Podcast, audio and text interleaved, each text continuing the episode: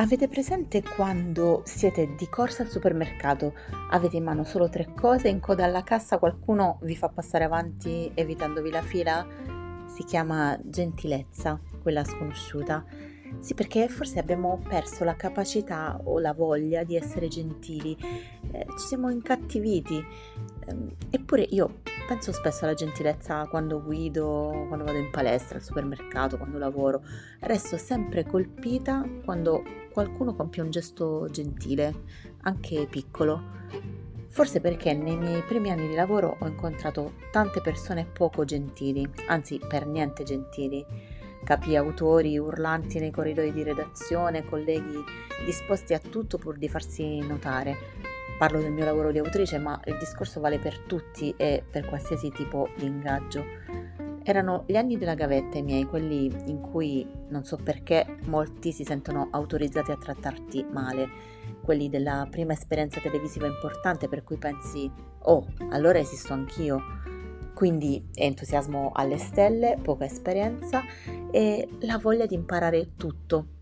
Dall'altra parte un gruppo contro, un gruppo sgangherato che però si era compattato contro di me solo perché non mi aveva scelto, non mi aveva scelto direttamente e quindi non mi voleva. Mentre io l'unica cosa che volevo in quel momento era farmi accettare, essere parte di un sistema, ma più il tempo passava, più venivo messa all'angolo, ignorata e più venivo ignorata, più la mia mente si appiattiva e non riuscivo nemmeno a pensare, figurarsi ad avere una buona idea. Ero bloccata eh, bloccata in un girone infernale da cui non volevo fuggire. Non potevo perché cosa avrebbero pensato i miei amici, la mia famiglia, tutti così fieri di me?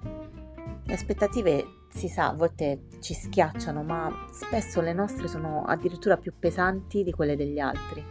E un'esperienza andata male magari diventa un fallimento per la vita. Comunque, quei nove mesi di programma mi hanno fatto mettere in dubbio me stessa le mie capacità e anche il mio futuro, ma non posso considerarli del tutto un fallimento.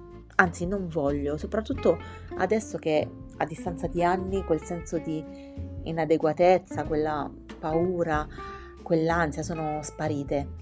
Non voglio considerarli un fallimento. Primo perché sono arrivata alla fine nonostante tutto. Poi perché ho imparato tutto quello che potevo e infine perché ho conosciuto una persona gentile che mi ha letteralmente salvato la vita.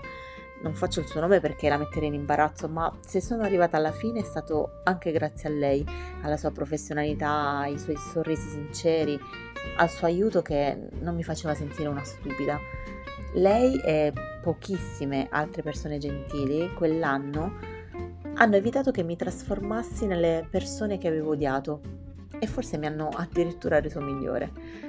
Da quella prima esperienza ho imparato che tipo di autore non volevo diventare e ho fatto in modo che accadesse. Beh, non so se ci sono riuscita, ma ogni volta che rivedo la me di qualche anno fa, penso a come poteva andare e a come invece è andata. La gentilezza non è debolezza, la gentilezza è un superpotere ed è anche gratis. Sono Rossella Rizzi e questo è Superfluo, il podcast. Música